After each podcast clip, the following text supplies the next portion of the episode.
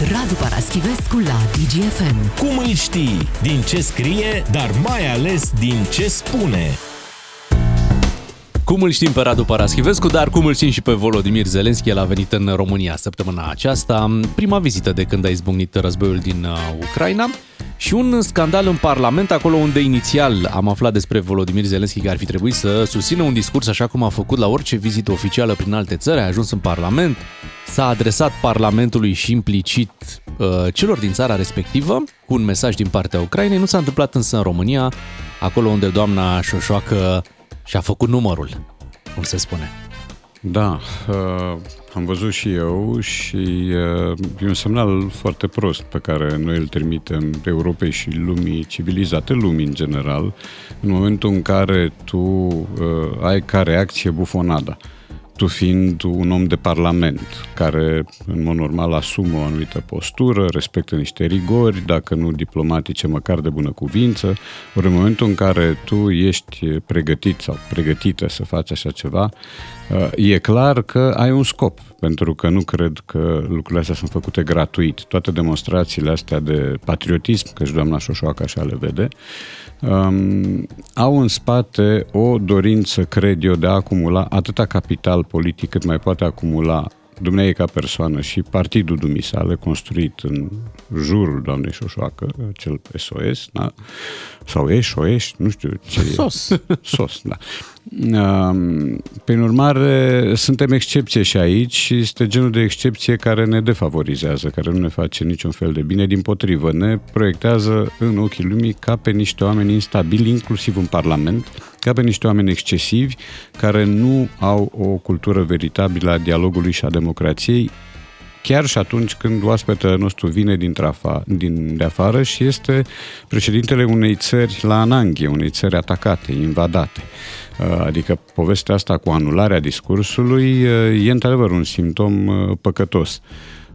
Pe de altă parte, multă lume se miră de ce a venit Zelenski în România și unii spun de ce a venit așa târziu, sau alții spun ce caută aici. Caută pentru că e evident un cadril politico-diplomatic care presupune și discuții despre ajutoare, care presupune și discuții despre tot felul de uh, asigurări dar uh, nu e numai asta. Să nu uităm că uh, Ucraina are de bifat anumite alianțe politico-diplomatice, militare chiar. Relațiile cu Polonia erau calde pe vremuri, acum s-au mai răcit în ultima vreme. Există o orientare nouă a președintelui în discursul politic și în prezența publică, o orientare care înainte era mai, mai uh, bine calibrată spre Londra, Washington și Varșovia, acum pare să că focusul e pe Germania și pe Franța și noi venim în siajul acestei povești. Or, să faci dintr-un prilej politico-diplomatic, repet, al unei țări aflate la strâmtoare.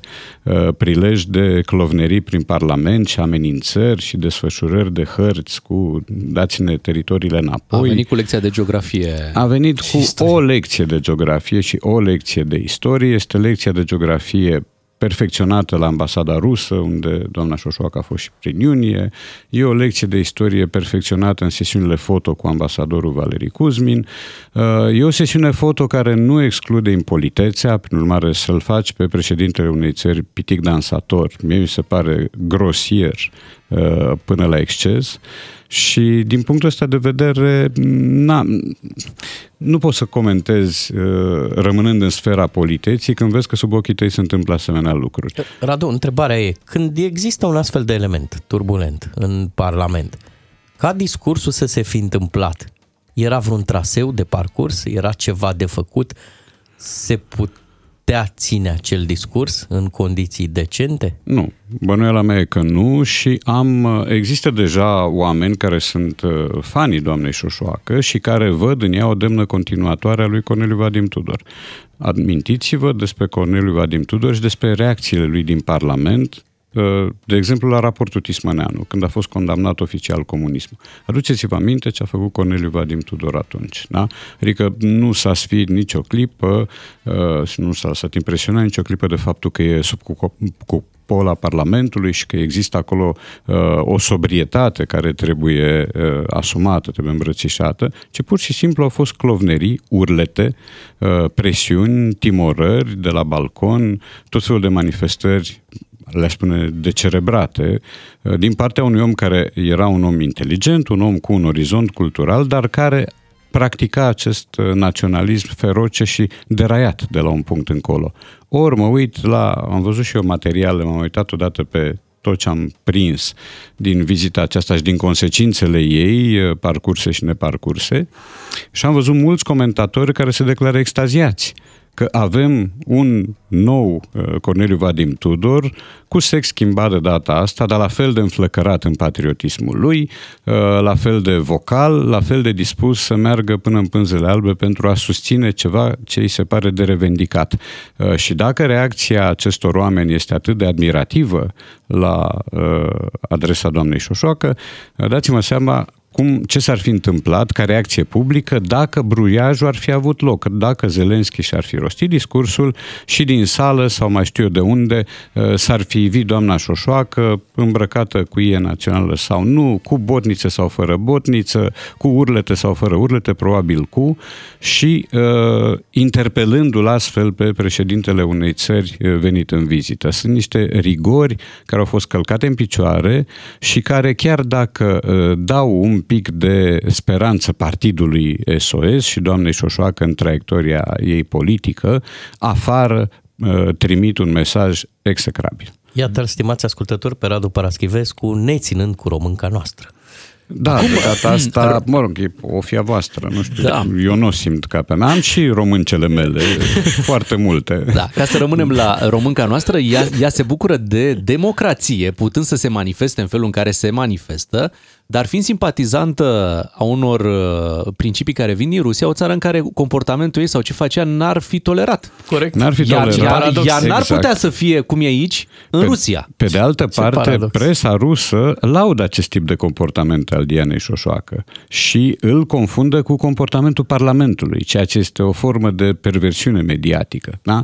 Adică faptul că Diana Șoșoacă s-a manifestat în felul ăsta a suscitat reacții admirative din presa rusă rusă, care a identificat-o cu întregul Parlament și nu gabaritic, ci pur și simplu ca ideologie, ca atitudine, ca declarații oficiale, nu știu, cred că sunt oficiale, deși vine greu să le consider așa. Ea tot timpul spune, sunt senator al României. Eu știu, s-a dus și să forțeze uși La ambasada noaptea, Americii, dar n-a fost primită. Americii. Uite, la ambasada Americii n-a, n-a fost, fost primită, primită și după da. aia s-a dus unde a nu, fost da, primită doamna Șoșoacă, de câte ori vede o ușă care este închisă și nu îi se deschide automat, o forțează. S-a întâmplat asta și la Ministerul Sănătății, uh, s-a întâmplat și pe la Iași, pe la pelerinaj, deci uh, manifestările astea, în cultura asta a excesului și a șicanei, e o cultură pe care doamna Șoșoacă a împărtășit-o de mult cu uh, domnul Simion, vorbim doar de domn și doamne aici, și acum uh, cei doi s-au, s-au despărțit, dar manifestările le-au rămas aceleași. Radu, luăm o scurtă pauză muzicală, ne întoarcem după să vorbim despre poreclele fotbaliștilor. Confirmarea faptului că ești un fotbalist bun uh, este treaba asta că primești o poreclă. Dacă n-ai poreclă, nu cred că ești un... Uh, nu, nu prea ai cum să fii un, uh, un super fotbalist. Da, motoretă. Știi, ăla care are terenul, care alergă mult. Mm. Așa e. Am avut vremuri când încă de la cel mai înalt om al fotbalului românesc, Mircea Sandu, aveam poreclă, nașu. Nașu, nașu da, frumos. Da, da, da, da. Ia fi atent, uite, ne-a dat cineva WhatsApp, Căpcă 1, Fabiani, Pitbull, Tony da Silva. Da, bine, mai era un pitbull, Edgar David. Da, Asta corect, o corect. Care a și avut preluată. o dispută cu Contra. Cu Contra, cu, cu da, da. al nostru. Exact. da. Hai să ne concentrăm pe cei din, uh, din România, unde mai avem așa, bine, Gică Hagi, normal. Regele. Da, regele, asta deja nu-i poreclă, e un fel de elogiu metaforic, da? Da, a ieșit cel mai bine din tot fotbalul da, românesc. sigur, sigur, sigur. Gică Hagi cu regele. E adevărat. Pe urmă e o categorie cum să zic, marțial ca zonă, de tip uh, colonelul, care era Bumbescu.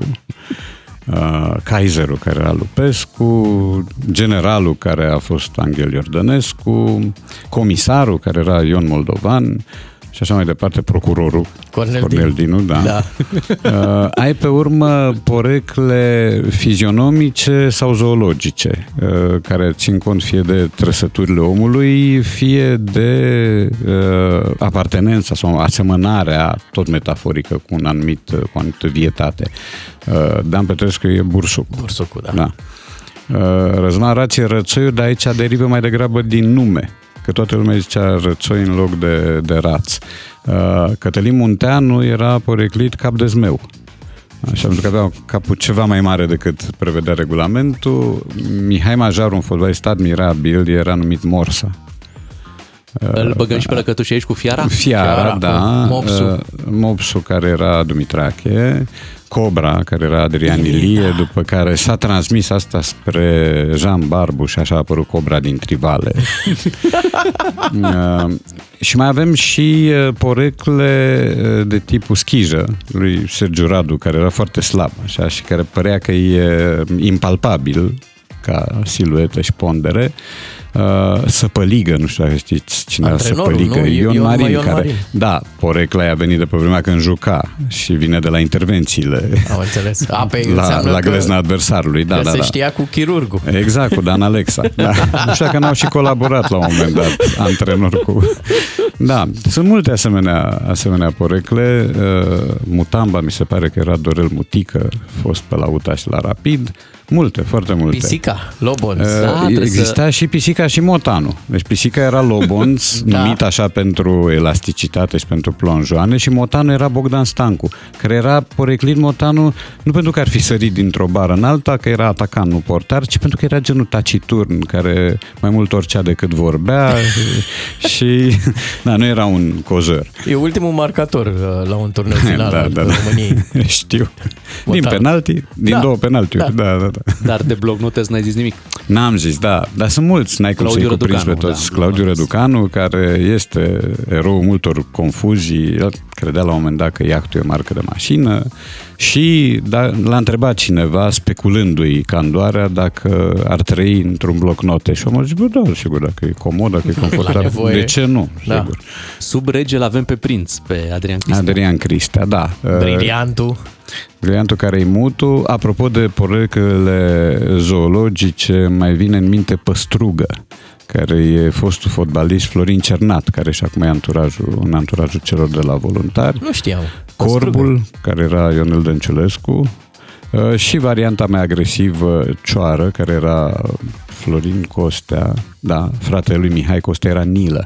Dar ce e interesant, că indiferent de uh, impactul poreclei, de sonoritatea ei, de bruschețea ei, oamenii ăștia nu se supărau niciodată și și-au asumat poreclele astea.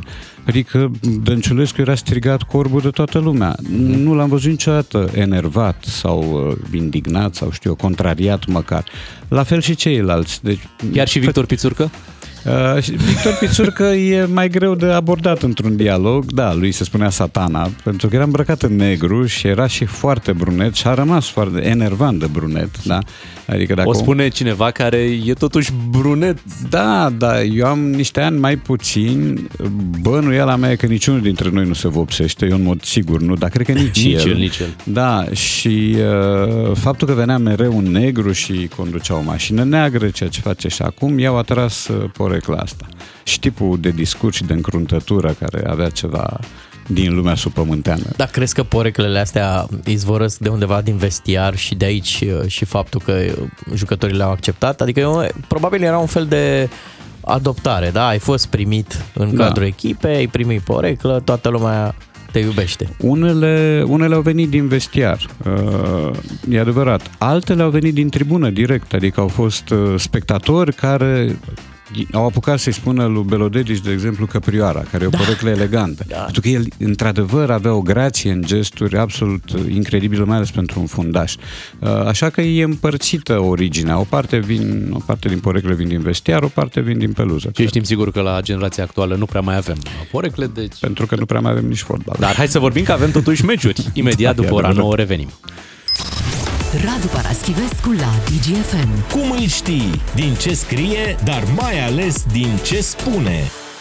9 și 12 minute, un moment foarte bun să ne amintim de jucăriile pe care le aveam în copilăria noastră, nu de alta, dar avem aici o întâmplare din uh, Brăila. Doi copii de 15 și 17 ani au ieșit la joacă în parc, uh, unul a ieșit cu o baionetă, celălalt cu o sabie de jumătate de metru. Reale, deci nu de jucării. Da, da, da, să da. spunem treaba asta. Făceau Iată- reconstituirea sau ce? Da, uite cu ce se mai joacă copiii astăzi. Păi, uh, până la urmă, nu e atât de neplauzibil că se întâmplă așa ceva, câtă vreme există de mulți ani jocuri video care exaltă violența, există tot felul de uh, întâmplări între blocuri sau în spatele lor și există această, uh, acest tip de armament care înainte era parodic, fierce, era de jucărie și care acum a devenit uh, utilizabil de, de minori. Să nu uităm că în magazine, când eram eu Hm, nu mic, dar uh, în școală și apoi în facultate, în magazine de jucării se găseau pistoale mitralieră care făceau niște zgomote caragioase, nu neapărat marțiale, uh, și care erau colorate viu, frumos, nu aveau nimic cazon ca, ca aspect, dar care erau niște unelte ale războiului. Sigur, în cheia jucăriei și a jocurilor pentru copii, dar erau, până la urmă, tot arme. Noi Uh, am erau- difuzat aici la radio pe soldații din Mali, parcă, da. care nu aveau muniție și când Da. se antrenau făceau ei. Da, da, da, da, da, da, da. Soldați onomatopeici. și să nu uităm de celebrul, acum nu cred că mai există, dar celebrul în urmă cu câteva decenii, pistol cu apă. Acum a rămas expresia, a, da. asta e pistol cu apă, pe lângă ce am văzut eu. Dar exista un pistol cu apă de plastic, fie verde, fie Gumat, rozaliu, așa. așa, și pe care îl încărcai, avea un rezervor în care puneai apă și după aia îl stropeai pe cel sau pe cea pe care voiai să-i stropești. Da, adică există armamentul ăsta de când eram eu copil, el e, repet, în orizontul jucăriilor. Uh, da, Dar cu baioneta nu te-ai jucat. Nu Îți aș juca imaginezi niciodată, nu, nu, nu. discuție în parc cu copiii din Brăila? Marcel, dă-i Pune baioneta sabia și aia. co- colegului. Exact, nu Să ține vadă. doar pentru tine. Și nu înfige în el. Dă-i frumos. Întinde-o cu mânerul. Da.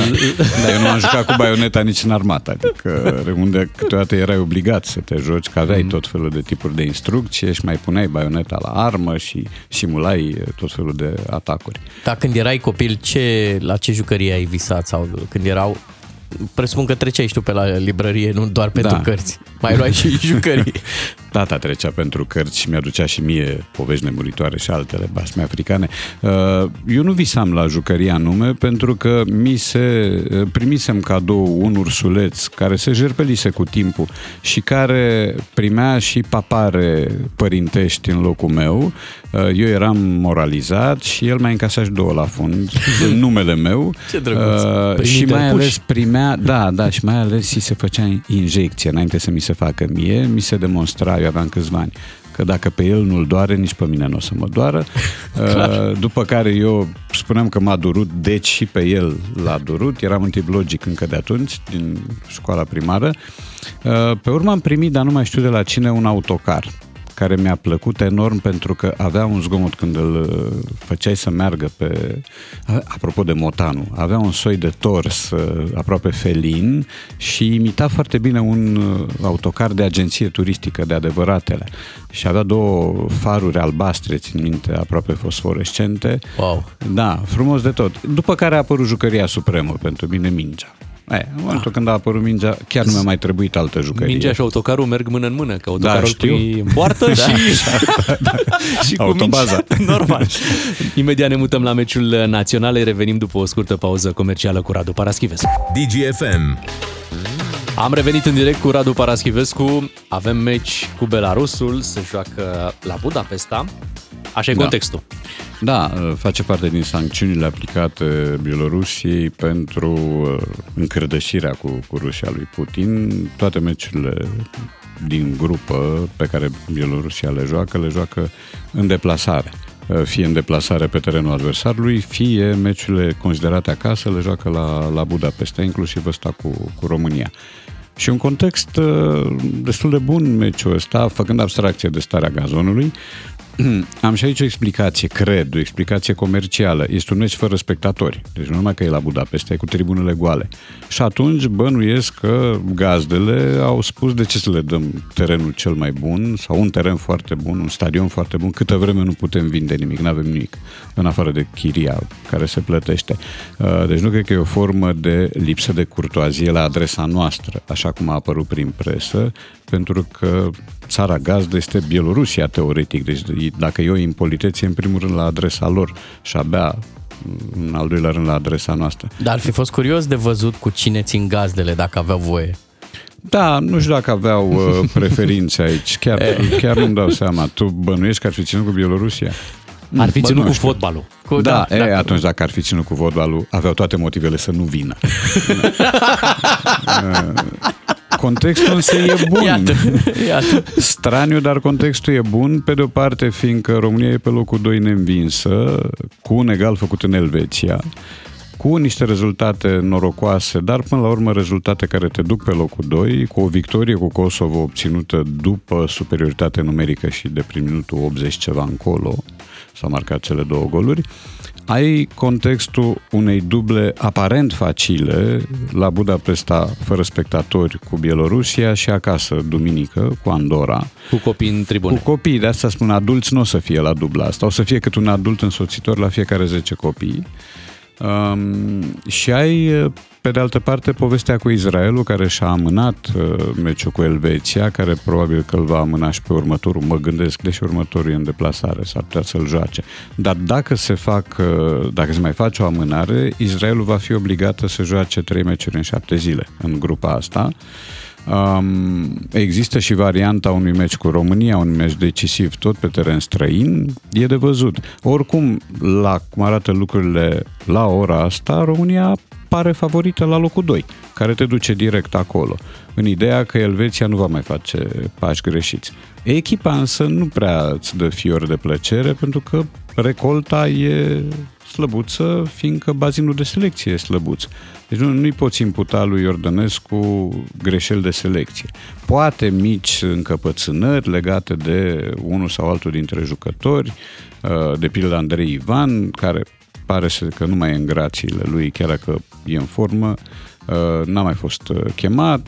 A mai apărut și povestea cu Daniel Boloca, o poveste lămurită chiar de Iordănescu. Boloca a spus foarte sincer, nu, eu dacă am 1% șanse să fiu convocat la Naționala Italiei, vreau la Naționala Italiei. El e trăit acolo, crescut acolo, se simte mult mai apropiat de italieni, deși are nume românesc. Iar Iordănescu a explicat lucrurile astea și a spus, noi, e ceva firesc, hai să nu ne cramponăm și să nu facem atmosferă înaintea unui meci în care prioritățile noastre trebuie să fie altele. Să vedem. Nu o să fie simplu. Bielorusia nu e o forță a fotbalului, stă mult sub noi în clasamentul FIFA, dar a pierdut greu când a pierdut, inclusiv cu noi, în meciul tur. Noi am bătut 2-1, Bielorusia având un penalti nedat de arbitru, lucrurile ar fi putut bascula de plin. În dubla cu Israel au pierdut de două ori, dar așa în ultimele minute, în minute de prelungire, după ce au condus Israelul, adică nu o să fie simplu. Nu Puteau o să, să fie... ne ajute. Puteau să ne Da. ajute. Să fi făcut un egal, acum era mult mai... Da, e, uh, au condus, au Da, condus și da. a fost o mare surpriză pentru că Israelul totuși are echipe de Champions League, are echipe care au scos-o pe Juventus, Maccabi a scos-o pe Juventus, uh, dar victoria și dubla joi, astăzi, duminică, uh, e la îndemână. Ai nevoie de șase puncte. Dacă nu faci șase puncte din dubla asta, deja lucrurile se complică și într-un reflex punitiv, uh, Digisport m-a chemat diseară să văd meciul aici, să se asigure că o să-l văd, deci o să fiu în studio până la 1 noapte. Pentru Edi Iordănescu nu avem poreclă, nu? Că vorbeam mai devreme Nu, de nu, porecle. nu avem Tatălui e pentru tatăl, generalul, da, da, da. Nu, pentru el chiar nu, pentru că el a fost un fotbalist uh, neterminat, ca să zic așa. Adică, na, na, a trecut pe sub radar, nu prea l-a observat nimeni. A jucat fotbal, dar nu mult. Și l-a primit pe Nea foarte de tânăr. El e Nea Da. Edi, Da, da, da, da. da. deși Nea... Și, Da, trebuie să ajungi la o anumită etate, dar Asta. probabil el fiind un pic încărunțit deja, Da. asta suplinește numărul nea. anilor. Da, exact, e zăpadă. Da, e, zăpadă ar fi putut fi o poreclă pentru mulți, dar... uh, Dar nu mai avem minute. Nu mai... e adevărat. Mulțumim, uh, Radu, ne reauzim Plăcere. cu Radu Paraschivescu luni. Imediat după 9 și jumătate ne întoarcem cu un alt invitat. Vine la noi Mircea Bravo. Radu Paraschivescu la DGFM. Cum îl știi? Din ce scrie, dar mai ales din ce spune.